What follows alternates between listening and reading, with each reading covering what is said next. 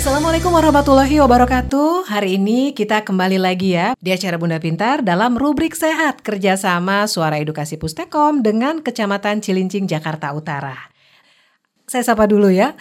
Assalamualaikum Mas Idrus. Waalaikumsalam Kak Hani. Saya senang banget ini diangkat kembali nih soal kusta ya penyakit kuno yang ternyata masih muncul ya zaman sekarang ya. Masih ada Kak Hani.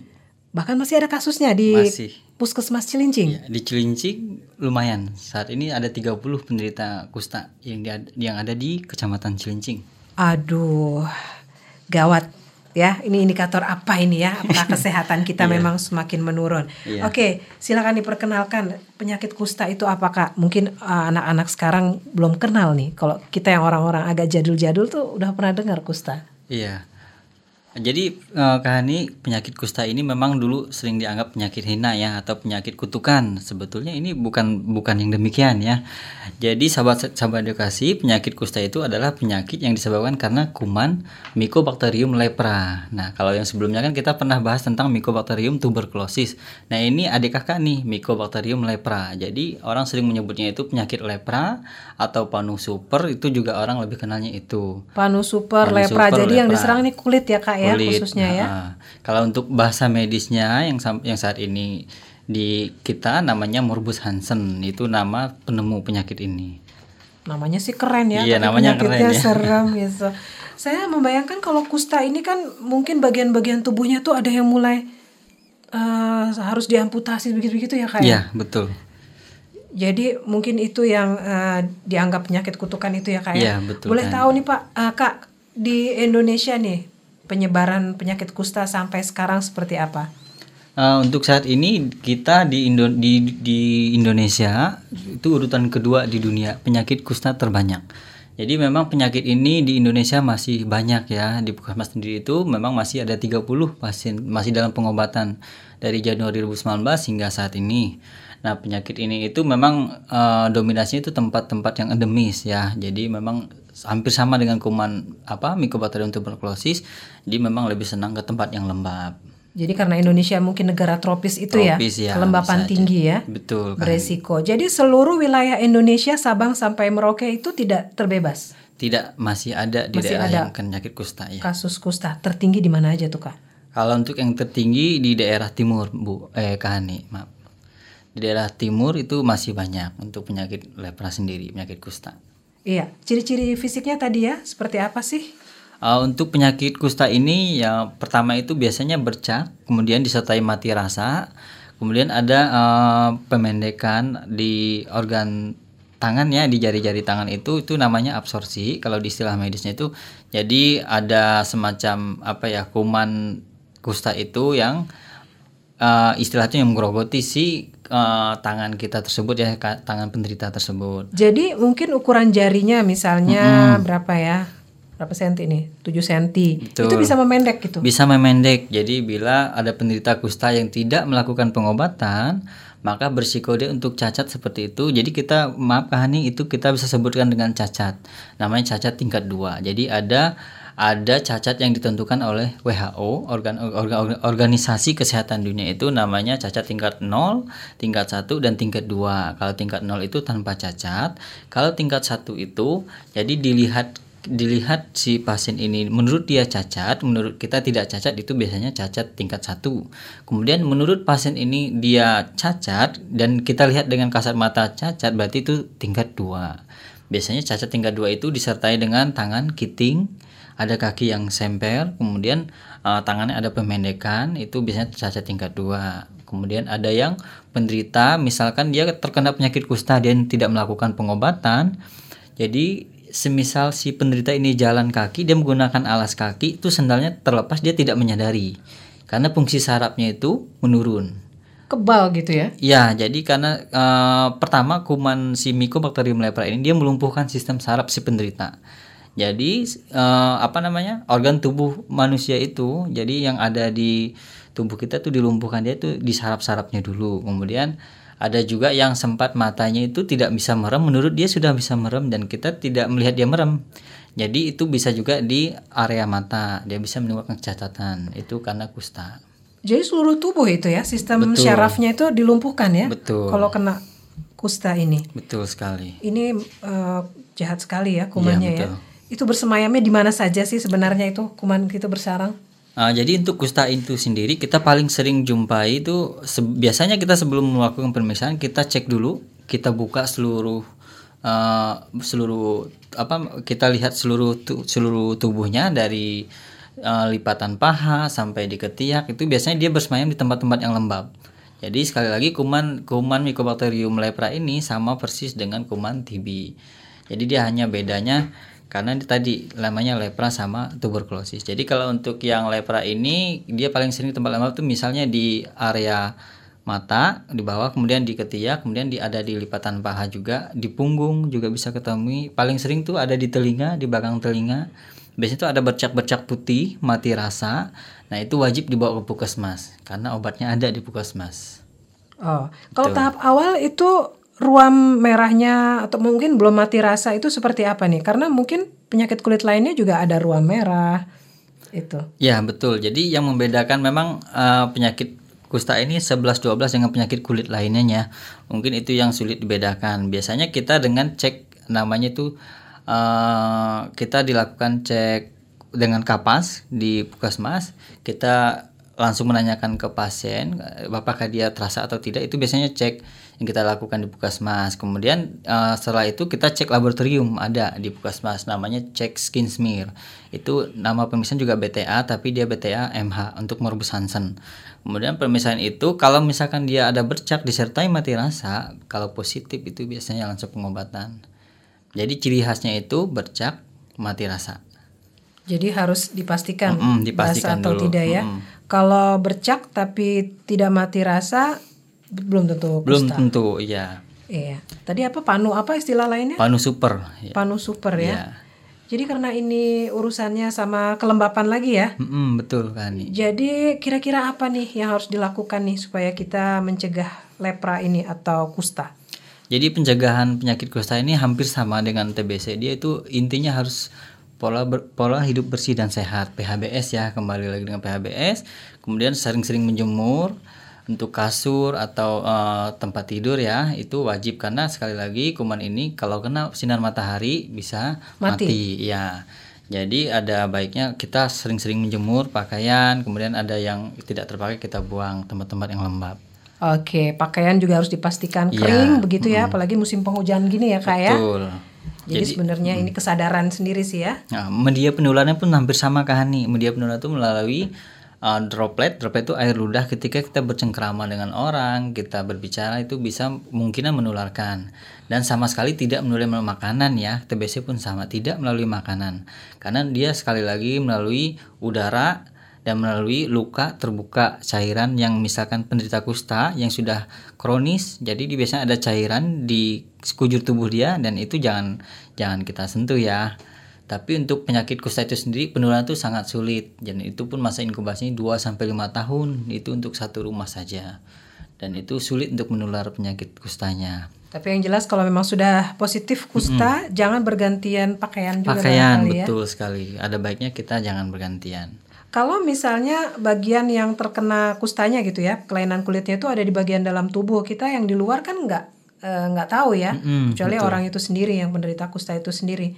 Itu kemungkinan tertular tidak? Tadi ya melalui air melalui mm, melalui melalui air liur ya. Mm, air ludah ketika berbicara dan diwajibkan kita untuk penderita itu sendiri biasanya pakai masker karena dia sama media penularan melalui udara jadi ketika dia batuk atau bersin bisa menularkan Iya.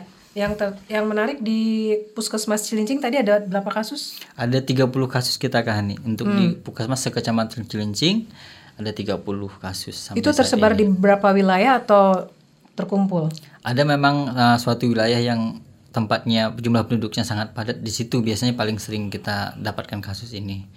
Ada untuk saat ini ada sekitar 2 sampai 3 kelurahan yang masih mendominasi kasus tinggi tentang uh, kusta ya. Ya, selain penduduknya padat, kebersihan lingkungannya di sana Bersihan bagaimana? lingkungan betul. Jadi memang daerah yang paling rentan kena penyakit ini tuh daerah yang lembab, yang lingkungannya kurang bersih itu biasanya paling sering kita temukan.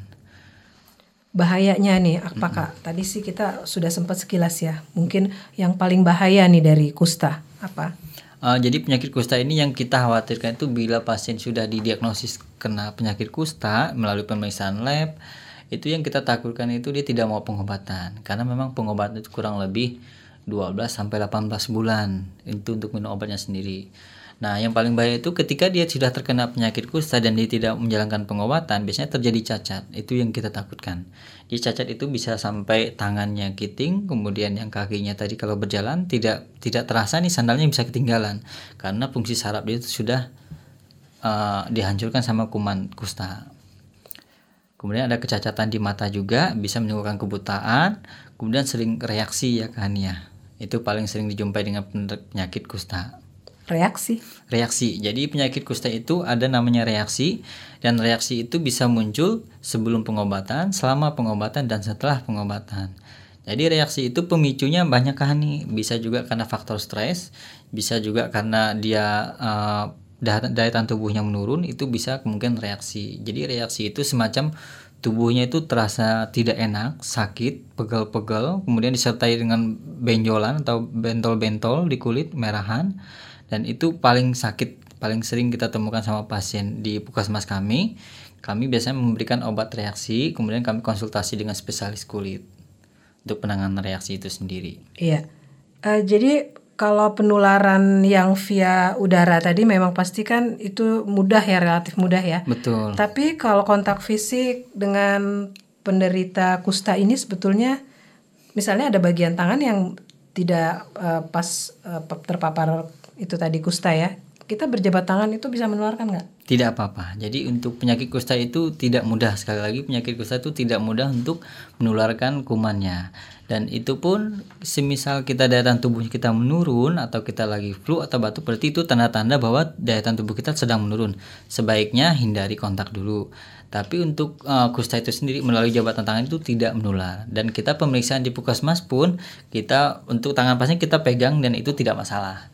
Pakai sarung tangan gitu tidak ya? masalah malah dianjurkan itu dari spesialis kita tidak boleh pakai sarung tangan karena penularan itu sangat terbatas dan dia untuk menular itu pun berpotensi ke orang lain itu di, di, di kala orang tersebut daya tahan tubuhnya menurun baru dia dia bisa terkena Oh, jadi kalau sehat-sehat aja relatif aman, aman ya. ya. Yang penting kita jaga daya tahan tubuh kita, makan teratur, pola hidup bersih dan sehat itu selalu kita jaga.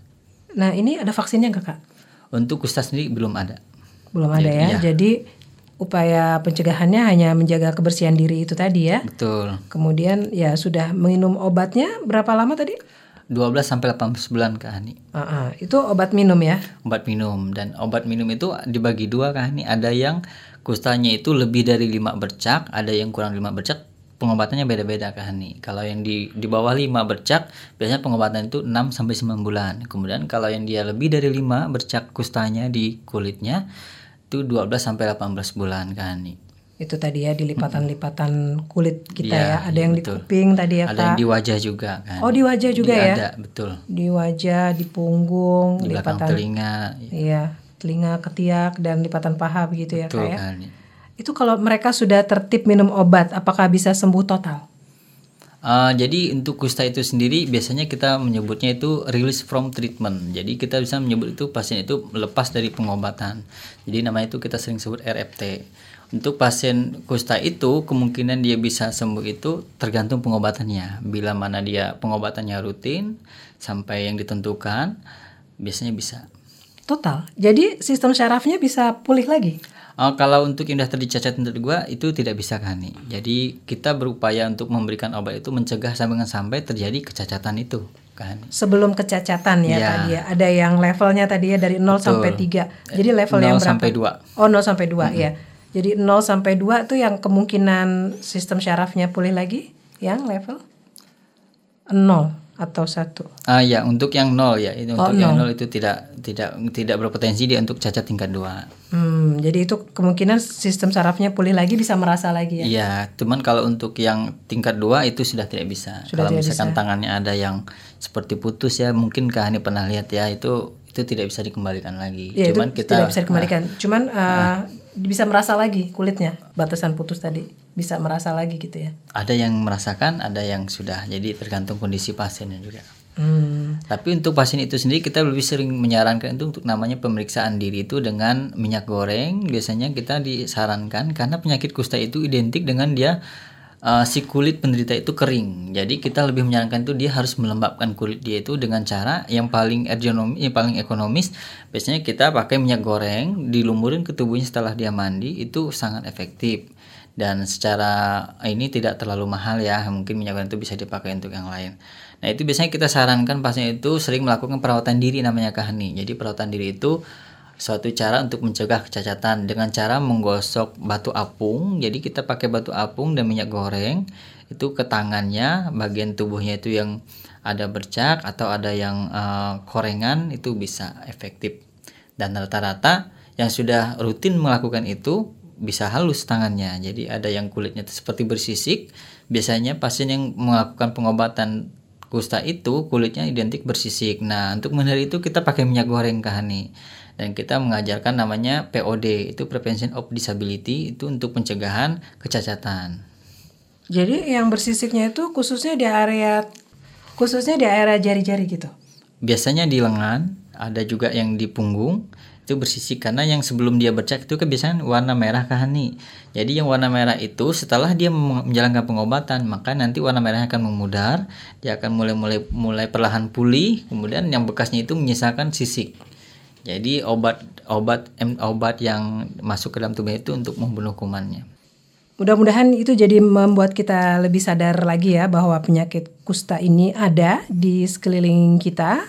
Belum bebas ya Indonesia, tapi mungkin bebas nggak sih? uh, untuk eliminasi masih diusahakan kan. Ya, mudah-mudahan dari Cilincing mudah dulu ya, bebas betul. ya kusta. Tapi karena ini sudah sudah habis waktunya. ya karena ini memang uh, apa penyakit endemik tadi ya Kak ya. Endemis benar. Jadi harus semuanya ya bergerak untuk mencegah. Mudah-mudahan yang kena penyakit ini um, bisa taat minum Betul. obatnya, taat mengikuti anjuran dari dokter, dari tenaga medisnya, Betul. dan tidak kambuh. Bisa kambuh ya kak ya? Bisa kambuh, kemungkinan bisa kambuh. Iya, terima kasih sekali lagi Kak Idrus sudah Sama-sama berbagi materi yang menarik hari ini tentang kusta. Mudah-mudahan akhirnya kita tidak mendengar lagi nih kasus kusta di sekitar kita ya. Dan jangan diasingkan mereka ya Kak. Ya. Betul, ya? jangan sampai di stigma karena penyakit ini juga bukan maunya penderita ya. Iya. Semata-mata karena ditularkan atau dia uh, dari sumber orang lain ya mungkin dia yang kena Iya, bukan kutukan bukan dan kutukan, sebagainya. Ya. Pokoknya ini kita kebanyakan bermitos-mitos rias ya. Iya, betul sekali. Baik, terima kasih kita uh, akhiri sampai di sini.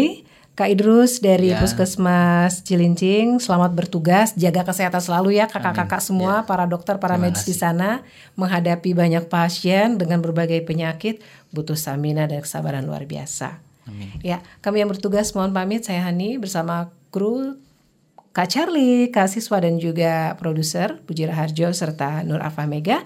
Kita jumpa dengan episode lainnya dengan tema yang berbeda ya Kak ya. Ya, kita pamit. Assalamualaikum warahmatullahi wabarakatuh. Waalaikumsalam.